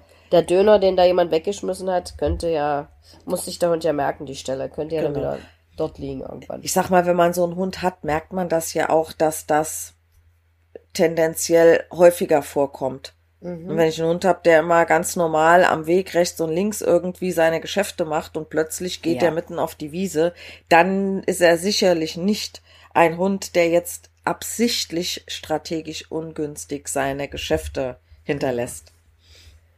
Genau. Ja. So, was gibt's denn jetzt noch zum Koten und zum Urinieren zu sagen? Also was vielleicht auch super wichtig ist, wir haben es glaube ich auch schon mal besprochen, ähm, dieses Markieren als territorialen Ausdruck und ähm, und es ist immer noch ganz weit verbreitet in den Köpfen der Menschen. Ich weiß nicht, wie es dir geht, mir geht's so mit meinen Kunden, dass die mit ihrem Hund auf dem Spaziergang gefühlt hundertmal stehen bleiben, damit der Hund aus ihrer Sicht sich lösen kann. Er muss doch mal. Manchmal, am Anfang kommt ja auch immer noch eine ordentliche Menge. Äh, und im Grunde genommen zeigt der Hund seinem Besitzer, wie man ein ordentliches Territorium absteckt und so einen mhm. Zaun zieht sozusagen oder Grenzsteine setzt, um anderen mitzuteilen, so, das ist jetzt hier unser Gebiet und ihr habt ja eigentlich nichts zu suchen und wundern sich dann über die Reaktion des Hundes, wenn dann in dieses abgegrenzte Gebiet jemand reinkommt, ne? Aber weißt du was, wo ich eben was von den Fähnchen gesagt hätte, ne? Ja. Das wäre ja echt mal ein schönes Experiment. Ja. Weil, und, und das Bild dann von oben sehen, ne? Ja, mal ja. zu gucken, weil, na klar weiß ich, dass mein Hund häufiger pinkelt, aber wo genau und ob das wirklich so eine Strategie hat, hm. ne? Mit, mit solchen Markierungen würde man das mal sehen. Da hätte ich echt mal Bock drauf, sowas, sowas irgendwie mal zu ja. machen. Wer weiß, ich fahre ja bald äh, nach Holland, Urlaub mit Hund. Diesmal Ach, mit einer schön. mini kleinen Gruppe wird ein bisschen mehr Urlaub werden ähm, für mich. Äh, aber vielleicht kann ich mir mit denen mal so einen Spaß erlauben. Mhm. Ja, das wäre vielleicht mal ganz, ganz spannend. Du wirst berichten. Was vielleicht noch super mal. wichtig ist, und das erleben wir ja beide ähm, immer und immer wieder, ähm, wenn der Hund beim Markieren äh, jemanden anschaut, also seinen eigenen Menschen mm. oder den anderen Hund auf der Straßenseite, dann meint er auch denjenigen. Dann ist also diese Markierung an denjenigen gerichtet. Ich hatte es jetzt wieder beim Abrufen auf dem Platz. Die Frau ruft ihren Hund. Er geht an den nächsten Baum, hebt's Bein, pinkelt und guckt sie dabei an und sagt, Moment, ich muss ja erst noch was ganz Wichtiges erledigen. Ich habe jetzt keine Zeit zu kommen, weil das ist mir jetzt hier wirklich wichtig, ne? Und äh, ja, es ist natürlich auch eine Provokation, ne? Aber ist eine klare Geste, ne? Oder das ist meins und äh, hast du gesehen, wie man das ja ordentlich macht? Ich sag ja mal zu meinen äh, Kunden, guck mal, wie komisch muss ich dann das für den Hund anfühlen oder wie komisch muss der das finden, dass wir Menschen uns einschließen in der Toilette, dort heimlich pinkeln und es dann noch wegspülen. Und für einen Hund hat sowohl Urin als auch Kot so eine Riesenbedeutung, um sich mhm. draußen zu präsentieren und äh, über die Dinge, die wir gerade gesprochen haben, da zu markieren. Also ich könnte mir vorstellen, ich möchte mal einen Tag Hund sein. Das ist für die Hunde bestimmt sehr ulkig, was wir da so veranstalten, nehme ich mal an. ist was Wahres dran, weil zu blöd, um zu wissen, was wir da tun, sind sie garantiert nicht. Ne? Wir haben ja eben schon darüber gesprochen, wie gut ist die Riechleistung. Du hast gar nicht mehr dieses Beispiel gebracht, ähm, in welcher Entfernung Hunde riechen können und das mit diesen zwei ähm, oh, Sandkörnern. Warte ja. Das, wir Hab machen jetzt ein bisschen durcheinander. Extra. Das hätte eigentlich ja. mehr nach vorne gepasst, aber ich finde das nochmal ähm, schön verbildlicht. Äh, ja, und also, es ne, passt um, jetzt auch gerade um, an die Stelle, weil vielleicht der eine oder andere jetzt sagen wird, woher weiß der denn, dass ich da ins Klo pinkle, mm, wenn er nicht genau. dabei ist? Viele Hunde sind leider dabei, weil sie ihrem Menschen bis aufs Klo folgen. Da hatten wir ja schon mal drüber gesprochen. Aber äh, das riecht ein Hund sehr wohl. Und ähm, was vielleicht noch ganz spannend ist, ähm, dass ein Hund Stereo riechen kann. Also die können ihre Nasenlöcher einzeln bewegen und unabhängig voneinander einem Geruch zuwenden. Das heißt also, der kann seine Riechleistung äh, links und rechts differenzieren und somit mehrere Fährten und auch andere Geruchsreize gleichzeitig verfolgen. Das ist sehr spannend. Sieht man auch schön, ne? wenn die man Nase schön, so genau. in eine Richtung geht und dann mal wieder in die andere, wenn sich die Nasenspitze so bewegt. Fantastisch. Ja, ja finde ich auch. So, und dann habe ich hier noch so ein paar spannende Zahlen. Wir hatten ja schon äh, besprochen, dass die Hunde Krankheiten erschnüffeln können. Diabetes, das erleben wir selber. In nee, haben wir heute noch nicht besprochen. Doch, wir haben vorhin schon mal kurz so gesprochen über die Diabetiker. Aber Ausbildung. bevor wir erwähnt. angefangen haben mit der Aufzeichnung, glaube ich, oder? Siehst du, wir dürfen vorhin nicht so viel quatschen. Ich dachte, wir haben es jetzt, ist nee. egal. Reden wir sowieso gleich noch mal ein bisschen drüber oder machen es jetzt halt. Also, dass Hunde Krankheiten erschnüffeln können, ist ja inzwischen bekannt. Ob es jetzt Diabetes ist oder Krebs oder auch ähm, diese Schlafkrankheit oder epileptische Anfälle. Es gibt inzwischen Corona-Hunde. Ich mag das Wort ja. nicht mal im Mund nehmen, aber ist halt so. Und äh, bei unseren Diabetikern, wir beide, wir haben es auch schon mal in anderen Podcasts erzählt, haben ja so eine Qualifikation, dass wir die Menschen begleiten dürfen, um dem Hund beizubringen, was er machen muss, wenn sein Besitzer der Diabetiker ist oder das Kind der Familie, was an Diabetes leidet, was der machen soll, wenn die unterzuckern oder auch überzuckern. Und das bringen wir dem Hund halt bei, dass er äh, diesen Geruch erkennt und die Dinge, die er dann in dem Moment halt leisten soll für den Menschen. Also dem Menschen informieren und ihm ein Notfallpäckchen bringen und äh, andere Familienmitglieder alarmieren. Und das geht halt auch alles über den Geruch. Und da finde ich es ja immer lustig, wenn in manchen Büchern steht, dass das nur bestimmte Rassen können. Mhm. Fragen mich die Leute auch immer direkt, die zu mir kommen und ich sage immer, nee. Mhm. Da ja, wir haben ja besprochen, was jeder Hund für eine Riechleistung hat. Selbst ein Hund mit einer platten Nase, der nicht so viel ähm, Riechzellen hat wie ein Schäferhund meinetwegen.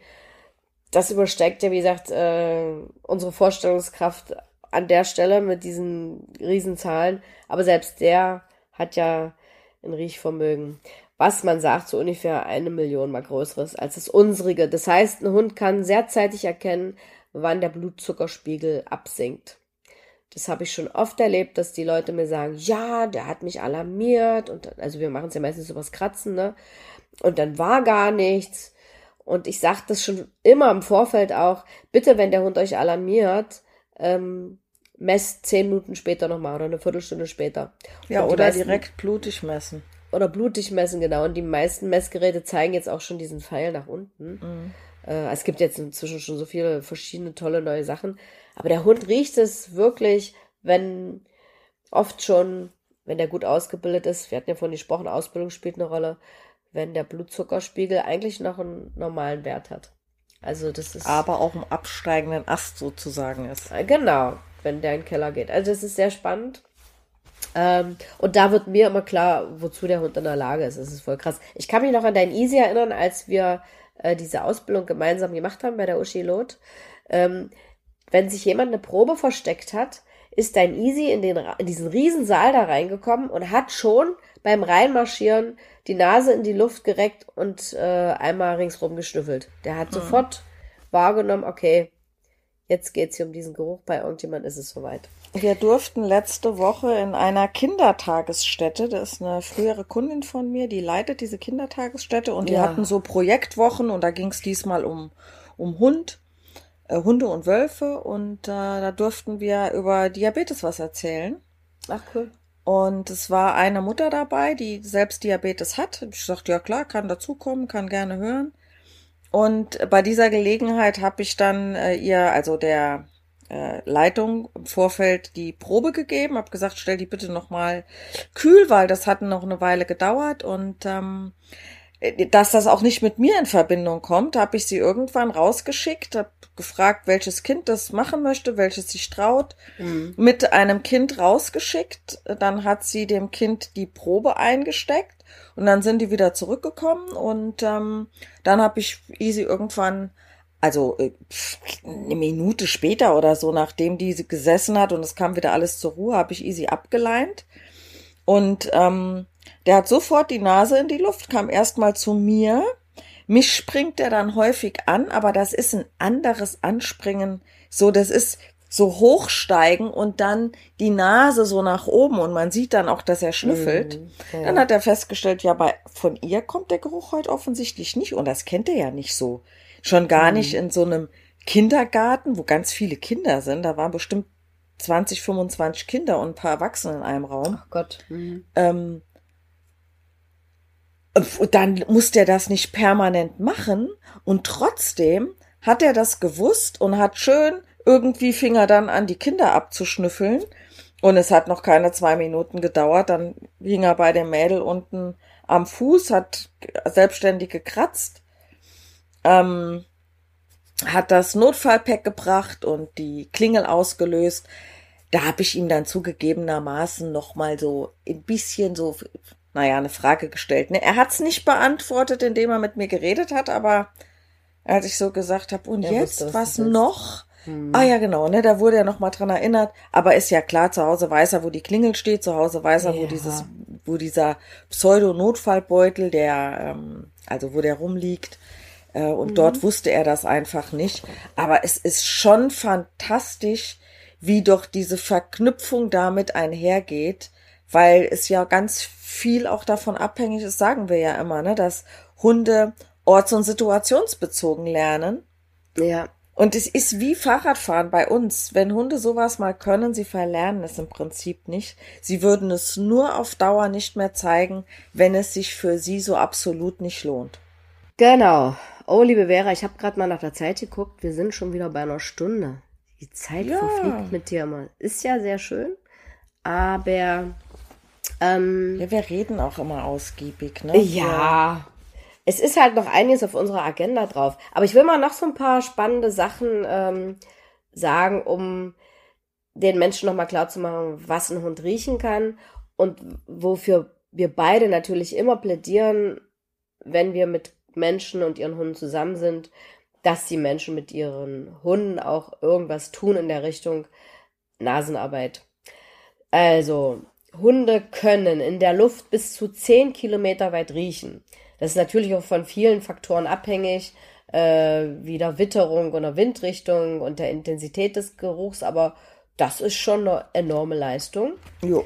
Erklärt vielleicht auch, wann, warum der Hund, obwohl nichts zu sehen ist, plötzlich mal lossprintet und dann am Horizont verschwindet. Dann können die bis zu acht Meter unter der Schneedecke riechen und bis zu drei Meter ins Erdreich hinein. Hunde können, und das kennen ja bestimmt auch viele Leute, äh, Dinge, die auch tief im Wasser unten drin sind, eher schnüffeln, also Leichenspürhunde, wenn die Leiche in einem Gewässer drin liegt, das riecht der Hund. Finde ich auch Wahnsinn, weil beim Wasser mm. kommt ja die Schwierigkeit hinzu, es ist in Bewegt Bewegung. Mm. Genau. Ähm, ah ja, und den Satz fand ich auch cool. Das ist ja eine unvorstellbare äh, Sache mit dem Geruchssinn, aber das macht es vielleicht noch mal ein bisschen plastischer und anschaulicher. Ein geübter und geschulter Hund kann mit seiner Nase zwei verschiedene Sandkörner auf einem, jetzt kommt's, 500 Meter langen, 50 Meter breiten und 50 Zentimeter tiefen Sandstrand geruchlich voneinander unterscheiden. Zwei Sandkörner. So, unglaublich. Ja, und äh, dass die pro Minute bis zu 300 Mal ein- und ausatmen können. Also wir haben vorhin gesagt, sechs Mal pro Sekunde. Mhm. Hatten wir schon gesagt. Und ähm, was hier noch steht, irgendwie ist noch nicht lange her, da hat ein internationales Forscherteam herausgefunden, dass ein Hund auch mit der Nase schwache Wärmestrahlung wahrnehmen kann. Und zwar nicht durch die Berührung mit ihrer Nase, sondern äh, auch über eine Entfernung von 1,5 Meter. Also ein Mensch kann das durch Berührung mit der Hautoberfläche spüren, Temperaturunterschiede von Gegenständen. Ähm, aber der Hund kann halt diese schwache strahlende Wärme mit der Nase wahrnehmen. Und das ist wohl nur bei sehr wenigen Tieren bekannt. Aber ist Zum doch eigentlich logisch. Guck mal, die sind ja. doch schon im, wenn die geboren werden, ne? Ja, genau. Dann nehmen die doch die Mutter und diese Wärmequelle, sie sehen ja noch nichts. Ja. Das nehmen sie ja auch mit der Nase wahr. Also, ne, diese, diese Wärme. Also, ich habe das so in Erinnerung, dass das auch mit Wärme zu tun hat. Ja, genau. Weil sie würden ja auskühlen, wenn sie aus diesem, aus diesem Bereich rauskriechen. Ja. Ähm, und was mir auch schon häufig aufgefallen ist, wenn irgendwo, man ist am Grillen oder äh, es wird irgendwo ein Feuer gemacht, dass Hunde da auch plötzlich aufpassen, wenn sie näher kommen. Ne, also, und ich denke halt, mhm. dass die das schon, ja. Aber so wirklich bewusst gemacht habe ich mir das tatsächlich auch noch nicht. Nee. Also irgendwie muss das wohl ziemlich neu sein, dass die äh, Temperaturunterschiede von Gegenständen, ähm, auch schwache okay. Temperaturunterschiede tatsächlich riechen können. Weil bei einer Wärmequelle kann ich mir das alles noch vorstellen, aber wenn du nicht so viel Unterschied hast in Temperaturen, das kriegen die wohl auch mit. Also es ist schon super, super spannend. Was wir vielleicht noch sagen müssen, finde ich mega wichtig, ähm, dass, äh, dass der, die Nase unbedingt immer feucht sein muss ähm, und dass die Nasenschleimhaut bei warmen Temperaturen schnell austrocknet. Deswegen machen wir da auch keine Fährtenarbeit oder äh, Maintrailing oder sowas. Ähm, und dass die Nasenarbeit super, super anstrengend ist. Und wenn man mit dem Hund Nasenarbeit macht, muss man ihm immer ausreichend Wasser zur Verfügung stellen, damit er diese Nasenschleimhaut feucht halten kann und der Hund braucht bei intensiver Nasenarbeit eine Pause. Wir haben mal so gesagt 15 bis 20 Minuten intensives Schnüffeln äh, und dann braucht der Hund auf jeden Fall eine Pause. Aber ich weiß noch, ich hatte mal eine Polizistin im Training, die hatte einen Blutspursuche und einen Malinois und die sagte mir, dass sie den manchmal schon nach fünf bis zehn Minuten, äh, wenn der in so einer Wohnung, wo halt ein Verbrechen passiert ist, da alles abgeschnüffelt hat oder ein Teil abgeschnüffelt hat, sagt sie, dann musste ich den erstmal eine halbe Stunde in seine Box packen. War natürlich dann für ihre Kollegen erstmal eine Zwangspause und das fanden die nicht so toll, aber hat gesagt, es nützt nichts, der braucht jetzt seine Pause. Weil, wenn die so intensiv schnüffeln, was wir vorhin gesagt haben, diese sechs Mal pro Sekunde, erhöht sich deren Körpertemperatur ja. wohl nach 15 bis 20 Minuten um ein Grad. Klingt ja nicht viel, ist aber, wenn man Fieber schon mal hatte, eine Menge. Also deswegen ist das mega anstrengend und ja. Und auf jeden Fall können die mit ihrem, mit ihrer Nase ein Riesenuniversum wahrnehmen, was uns Menschen äh, leider verborgen bleibt. Ah nee, manchmal denke ich auch, ich möchte es alles Nee, ich glaube auch, dass ich nicht alles riechen will, was direkt so um mich rum Nö. ist. Aber die können auch Gerüche ausblenden, das finde ich auch sehr spannend. Ja, das ist wohl ähnlich, wie wir das mit Geräuschen, mit Geräuschen. Stimmen können, ne? Also wenn ich konzentriere mich jetzt auf dich und höre die Vögelchen draußen nicht mehr zwitschern. So ist das. Genau. Und so können die das mit ihrer Nase auch. Wobei ja. das mit Geräuschen können die das vermutlich auch, gell? Ja, garantiert. Ähm, ich sag mal, viele, viele Dinge, die die olfaktorische Kommunikation noch angehen, die haben ja auch was mit der visuellen Kommunikation zu tun. Ne? Also sehen wir mal das Scharren oder ähm, jetzt Markieren an erhöhten Stellen oder, oder solche Sachen, äh, die fallen ja auch da nochmal mit rein. Es geht ja jetzt hier rein um das, ähm, ja, um die, wie kann ein Hund riechen?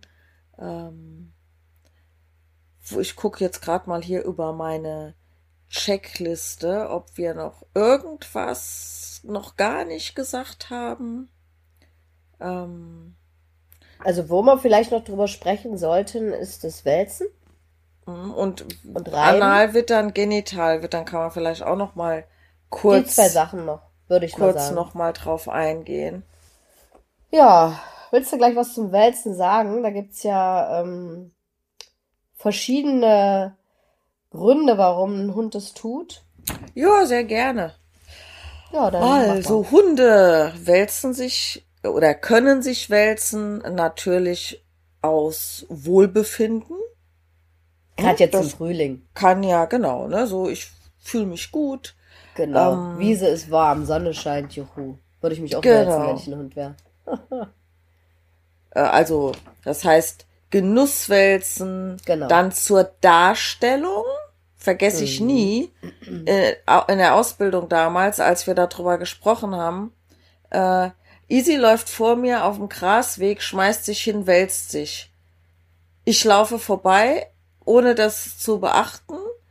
Ja. Äh, er steht auf, läuft vor mich, hat er vier oder fünfmal nacheinander gemacht. Ähm, das war reine Darstellung und ich bin vorher tatsächlich auch immer drauf eingegangen. Ich musste so schmunzeln, als ich das war ausgetestet herrlich. hatte. Ne, also Darstellung, dann ähm, kann Wälzen natürlich auch sexuell motiviert sein ja. und häufig ist es tatsächlich ein Markierverhalten. Ähm, insbesondere wenn ein Hund sich an Gegenständen wie dem Besitzer oder einer Hecke oder auf Gegenständen wälzt.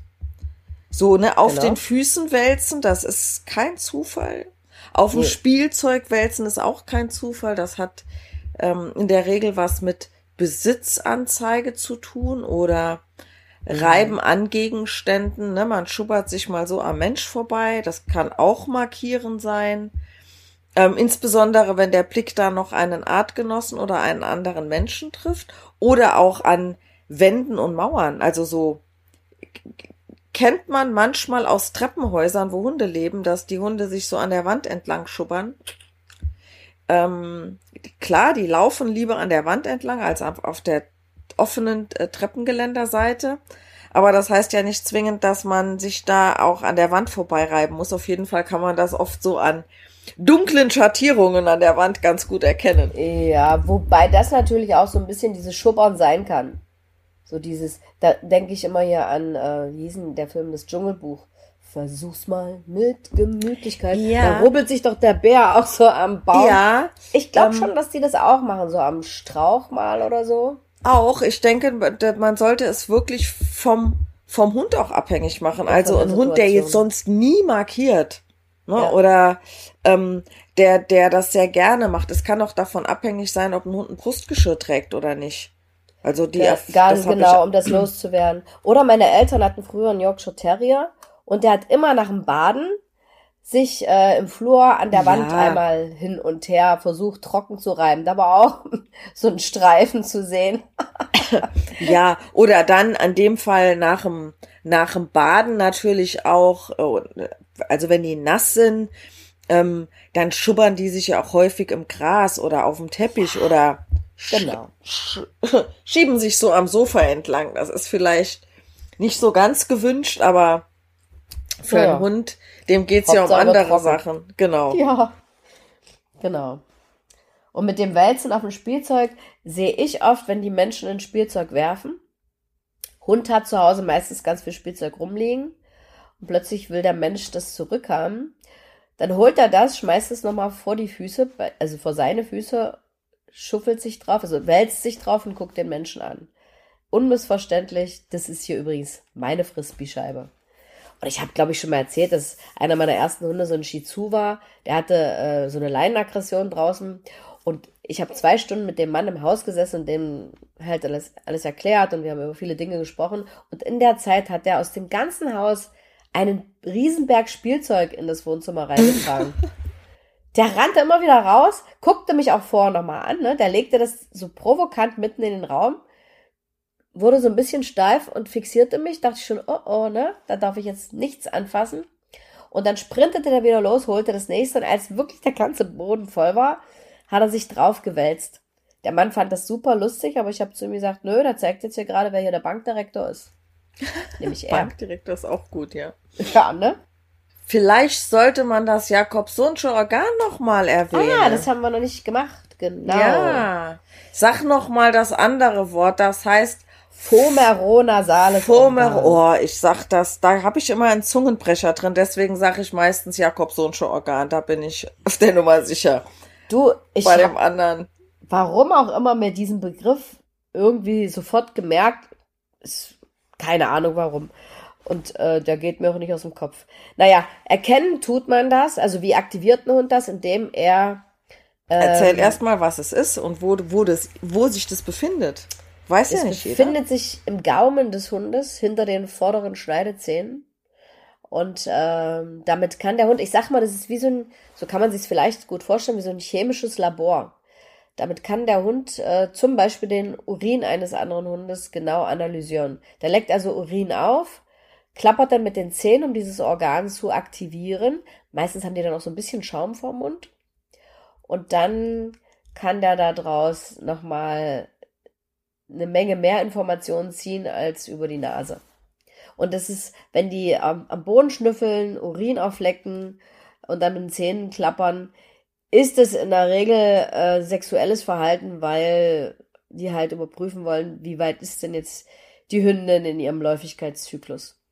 Mhm, es werden Pheromone werden damit wahrgenommen, ne?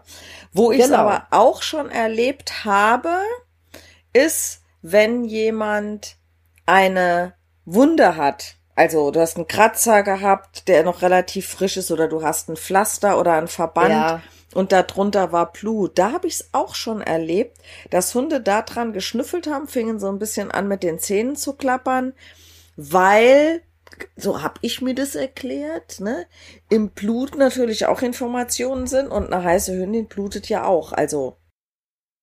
Ja, also das wird äh, noch eine Menge äh, Situationen geben, wo der Hund das macht, nehme ich mal an. Ähm, und ich weiß auch, dass, hat es nicht Andrea Beusmann erzählt während der Ausbildung, dass einer ihrer Hunde, als sie mal von so einer, so einer Pralinenkiste die Verpackung weggeworfen hat, am Mülleimer stand, den Geruch eingesaugt hat und dann auch mit den Zähnen geklappert hat? Oder kann mich jetzt tatsächlich nicht Vielleicht, dran erinnern. Wir waren ja jetzt nicht in der gleichen Gruppe, aber das ja. habe ich noch in Erinnerung, dass sie dann auch so ganz schnell mit den Zähnen geklappert hat und den Geruch analysiert hat. Da war irgendwie Kann sein, ja. Eine Pralinenpackung im Müll verschwunden. Das fand ich auch witzig. Hm. Ja, also da geht es um dieses Jakobsonsche Organ oder Fomeronasales Organ. So, aber ist egal, das muss man sich nicht unbedingt merken, dieses Wort. Äh, aber dass man mal so ein bisschen weiß, was da passiert und warum die Hunde das tun. Gut, und dann hat man noch gesagt, Begrüßungsverhalten und in diesem Zusammenhang Anal- und Genitalwittern. Ähm, das weiß ich noch, das war einer der ersten Tipps, die ich von Martin Rutter bekam. Wir haben ihn ja noch selber erlebt und er hat unsere Hunde erlebt und ähm, dieses äh, Anal- und Genitalwittern, das machen die Hund Hunde, wenn die sich begegnen und äh, schnüffeln sich da erstmal intensiv ab. Und wir Menschen finden es ja meistens unangenehm oder sind peinlich berührt und wenn der Hund seine Nase bei uns in den Genitalbereich reinsteckt. Und ich weiß noch, Martin hat damals zu mir gesagt, wenn du nach Hause kommst, dann soll dein Mann wirklich mal das Becken vorstrecken und Tommy schnüffeln lassen. Ist natürlich für einen Mann erstmal komisch, aber damit zeigst du halt einen sicheren sozialen Status in dem Moment diesem Hund gegenüber. Und Hunde machen das, indem die dann wirklich die Rute hochklappen, den Popo hinhalten und sagen, riech. Kannst mhm. du dich noch an Mona erinnern von ja. Alex Angrig? Mhm. Die war ja so ein Flintenweib, die hat ja die Rüden äh, nicht weggelassen, bevor sie nicht ordentlich geschnüffelt haben. Die mussten an ihr riechen. Das mhm. fand ich auch herrlich. Habe ich auch nie wieder in der Art und Weise gesehen. Aber die war da sehr cool. Ja, und wenn ein Hund halt ähm, die Route dabei einklemmt, dann ist er in dem Moment sozial unsicher, möchte ganz wenig Geruch nur von sich äh, preisgeben. Und so ähnlich muss es für einen Hund wohl sein, wenn wir Menschen dann die Hand davor halten und uns wegdrehen und sagen, äh, geh weg. Ja, vor allen Dingen äh, ziehen die meisten Menschen, die das tun, ja auch dann so ein bisschen also schieben den Po so nach hinten, damit kommt der Rundrücken wieder raus, ne, genau. ne, was dann ja auch körpersprachlich nochmal ein Zeichen von Unsicherheit ja. äh, darstellt. Genau. Äh, ist übrigens sehr ähnlich mit den Hunden zu sehen, weil wenn ein Hund sich nicht beschnüffeln lassen will, der zieht den Po auch irgendwie ein und macht einen Rundrücken und hupst so ein Stückchen zur Seite. Stimmt, ne? stimmt, stimmt, genau. Ja. Und deswegen ähm, sollten wir uns also von unserem Hund zumindest beriechen lassen, um ihm so ein bisschen unseren sicheren Status zu präsentieren. Aber sag mal, Mann, dass er das Becken vorstrecken soll, wenn da ein Hund ankommt mit der Nase. Ich würde es auch nur beim eigenen Hund machen. ja, ich sag mal, ähm, das ist ja für Besucher oder so ist das ja da nicht, auch nee. peinlich. Ne? Da, da ja. muss aber jetzt, also wenn ich weiß, dass mein Hund sowas tun würde, dass der die Menschen immer dort abcheckt. Das macht ja nicht jeder Hund äh, so regelmäßig nee, nee. und bei jedem Menschen. Nee. Ähm, dann würde ich dafür sorgen, dass er das nicht tut, weil ist Ganz ja auch genau. nicht seine Aufgabe, abzuchecken, wer da zu, äh, zu Besuch kommt. Also von genau, daher da muss ich das ja nicht zulassen. Das ist Menschenaufgabe. Ja. Was mir in dem Zusammenhang auch noch einfällt, ähm, weil wir ja gerade drüber gesprochen haben, ne, Route oben tragen und dann vielleicht noch wedeln. Das tut der Hund auch, um natürlich um Gerüche zu verbreiten, aus seiner Pekaudaldrüse zum Beispiel. Und ich werde nie vergessen, das war mir bis dahin nicht aufgefallen, wenn Tommy neben mir stand, hat er die Route in meine Richtung gewedelt. Also hat mich nochmal mit seinem Duft mhm. sozusagen einparfümiert. Wir haben ja schon drüber gesprochen, dass das ich einen Hund markiert. Am, natürlich hat er mich markiert. Der Hund kann seinen Menschen anpinkeln, der kann sich dran reiben, er kann ihn aber auch eindieseln mit Einduften mit der wedelnden Rute. Und das war wirklich in meine Richtung gewedelt. Da gab es damals auch irgendjemand, der das gefilmt hatte. Und da war ich ein bisschen baff, dachte ich, ach guck mal, ne? Ist mir nie aufgefallen. Ich habe gesehen, ja, okay, der wedelt mit der Rute, aber dass das nur in meine Richtung ging und bei so einem Hoverwart dieser mächtigen ja. äh, Route siehst du das ja besonders deutlich, ne? Da also ist ja auch so viel Haar dran, ne? Ja. Also wenn, weiß ich nicht, wenn, wenn Easy jetzt mit seiner Rute wedelt, Ach, der hat lächerlich. ja gar nicht die Möglichkeit, so viel Duft zu verbreiten. Ne, stell dir vor, du wedelst mit einem Stock oder mit einem Fächer. Macht ja, macht ja einen Unterschied. Absolut. Ja. Ähm, aber Pekaudaldrüse, ja. die hast du gerade erwähnt. Genau. Sollten wir vielleicht auch kurz, ganz kurz noch drauf eingehen, weil ich Mach wette das. mit dir, dass nicht viele Zuhörer wissen, was das ist, beziehungsweise wo die Pekaudaldrüse sitzt. sitzt. Und zwar sitzt die je nach Größe des Hundes natürlich ähm, etwa zehn Zentimeter hinter dem Rutenansatz, also wo die Rute am Körper befestigt ist, auf der Oberseite der Rute. Und in aller Regel kann man die auch erfühlen, wenn man mhm. die Rute so sanft durch die Hand gleiten lässt. Ja. Ähm, dann ist an dieser Stelle häufig so eine kleine Verdickung. Mhm, die genau. kann sich auch entzünden. Das hatte der Hawk mal. Da war die Stelle auf und da ging es auch so ein bisschen um das Thema, äh, wenn die dauerhaft entzündet ist, kann es sein, dass die raus muss und an, äh, bei manchen Hunden muss dann tatsächlich auch die Rute amputiert werden, weil das an der Stelle schlecht mm. zuwächst. Aber so weit wollen wir jetzt gar nicht gehen. Ähm, aber diese Drüse ver, ähm, verteilt halt in aller Regel ja eher Gerüche, wenn die Rute oben ist, weil in dem Moment wird die Drüse ja zusammengequetscht. Genau. Wenn die runtergeht, nach unten hängt, dann wird die ja eher gedehnt. Also das ist kein mhm. Druck auf dieser Drüse. Ich kann mich aber auch dran erinnern, dass irgendwann ähm, lange nach unserer Ausbildung das Thema irgendwann war, man ist sich nicht mehr so sicher, welchen, welchen Sinn diese Drüse ähm, hat. Ich bin da jetzt nicht auf dem aktuellsten Stand. Also ich habe bis jetzt noch nicht wirklich erlebt, dass Hunde genau an dieser Stelle schnüffeln. Hast du das schon erlebt? Nee, tatsächlich nicht. Nee. Ne, aber ähm, nicht bewusst ich, jedenfalls. Nee, das habe ich. Kannst mir vorstellen, dass dass wenn die Rute hochkommt, da mehr verteilt wird und dort gibt es eine Drüse, das ist klar. Also ich habe es bei meinem Hund ja mit eigenen Augen gesehen, als das ja, Ding ja. entzündet war. Ähm, und man kann es fühlen, aber es ist so ein bisschen, na ja, ne, wenn da jetzt so Geruch rauskäme, ähm, dann müsste es ja auch mal so sein, dass man sehen kann, dass ein Hund nicht nur am Popo schnüffelt, also Analwittern, Analwittern und Genitalwittern zeigt, sondern die Rute ist ja da in der Nähe, dass vielleicht auch mal an dieser Drüse geschnüffelt wird. Ich werde also, noch mal genauer hinschauen, aber ich würde mal sagen, schnüffeln da nicht. Hm. Vielleicht haben wir auch einen, äh, einen Zuhörer, der sich mit sowas schon mal beschäftigt hat und dazu noch mal was preisgeben kann oder sein Bestes geben kann. Vielleicht wir haben ja, ja der eine spezielle Vorliebe auch ein, hat für diese Drüse, kannst du schnüffeln. Wir haben ja auch vielleicht ein paar ähm, äh, Kollegen und Kolleginnen, die, die hier zuhören, die sich damit mal mehr auseinandergesetzt haben. Also ja. wir sind gerne bereit, auch diesbezüglich noch mal was dazu zu lernen. Also von daher immer her mit Informationen. Genau. Man ja, lernt nie aus nach dem Motto. Ja, meine Liebe, ich glaube, wir haben alles äh, abgearbeitet und äh, ja. Ich denke und auch. Sollten wir was vergessen haben, wir haben ja noch ein äh, das ein oder andere Thema. Jetzt haben wir auditiv, äh, Quatsch, Entschuldigung, jetzt haben wir olfaktorisch, ähm, olfaktorisch gehabt. Äh, dann kommt ja noch visuell, auditiv und äh, taktil. Taktil, genau. Also ähm, wir haben noch ein paar Folgen hierzu.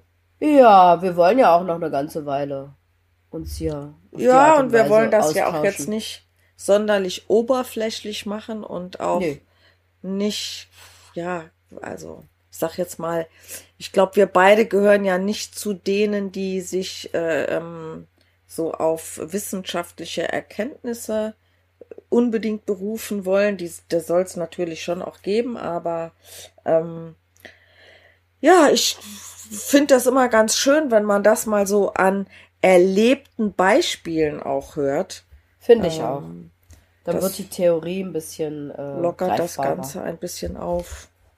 Ja, in diesem Sinne. Ja, freuen wir uns wie immer über Feedback, egal in welcher Form. Ganz genau.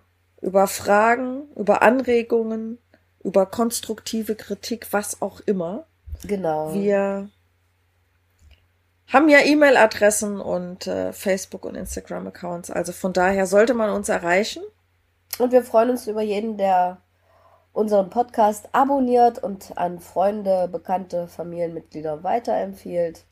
Genau, und vielleicht ja. auch mal in den äh, einzelnen, ähm, wie nennt sich das nochmal? Also das gibt es ja bei äh, Apple Podcast und bei iTunes und ja, diese äh, ganzen Plattformen, wo es. Podcasts genau. gibt. Naja, ihr seht Findet schon. Man auch auf unseren Homepages. Carola ja, ja. und ich sind jetzt nicht ganz so die Technikfreaks, die das alles so mit nee. Fachbegriffen können und wissen, aber man muss ja auch nicht alles nee. können, ne? Dafür habe ich einen Sohn und du hast auch Unterstützung. Der so verleiht schon über die Augen. Was sagt immer Mama und Technik? Das passt nicht zusammen. Ja, Wie du ja, schon sagst. Du hast andere Qualitäten. Dabei ne? bin ich schon total stolz auf mich, was ich inzwischen schon alles kann. Und ab und zu erkläre ich auch mal meinem Freund bestimmte Sachen, wo ich denke, ach, ne?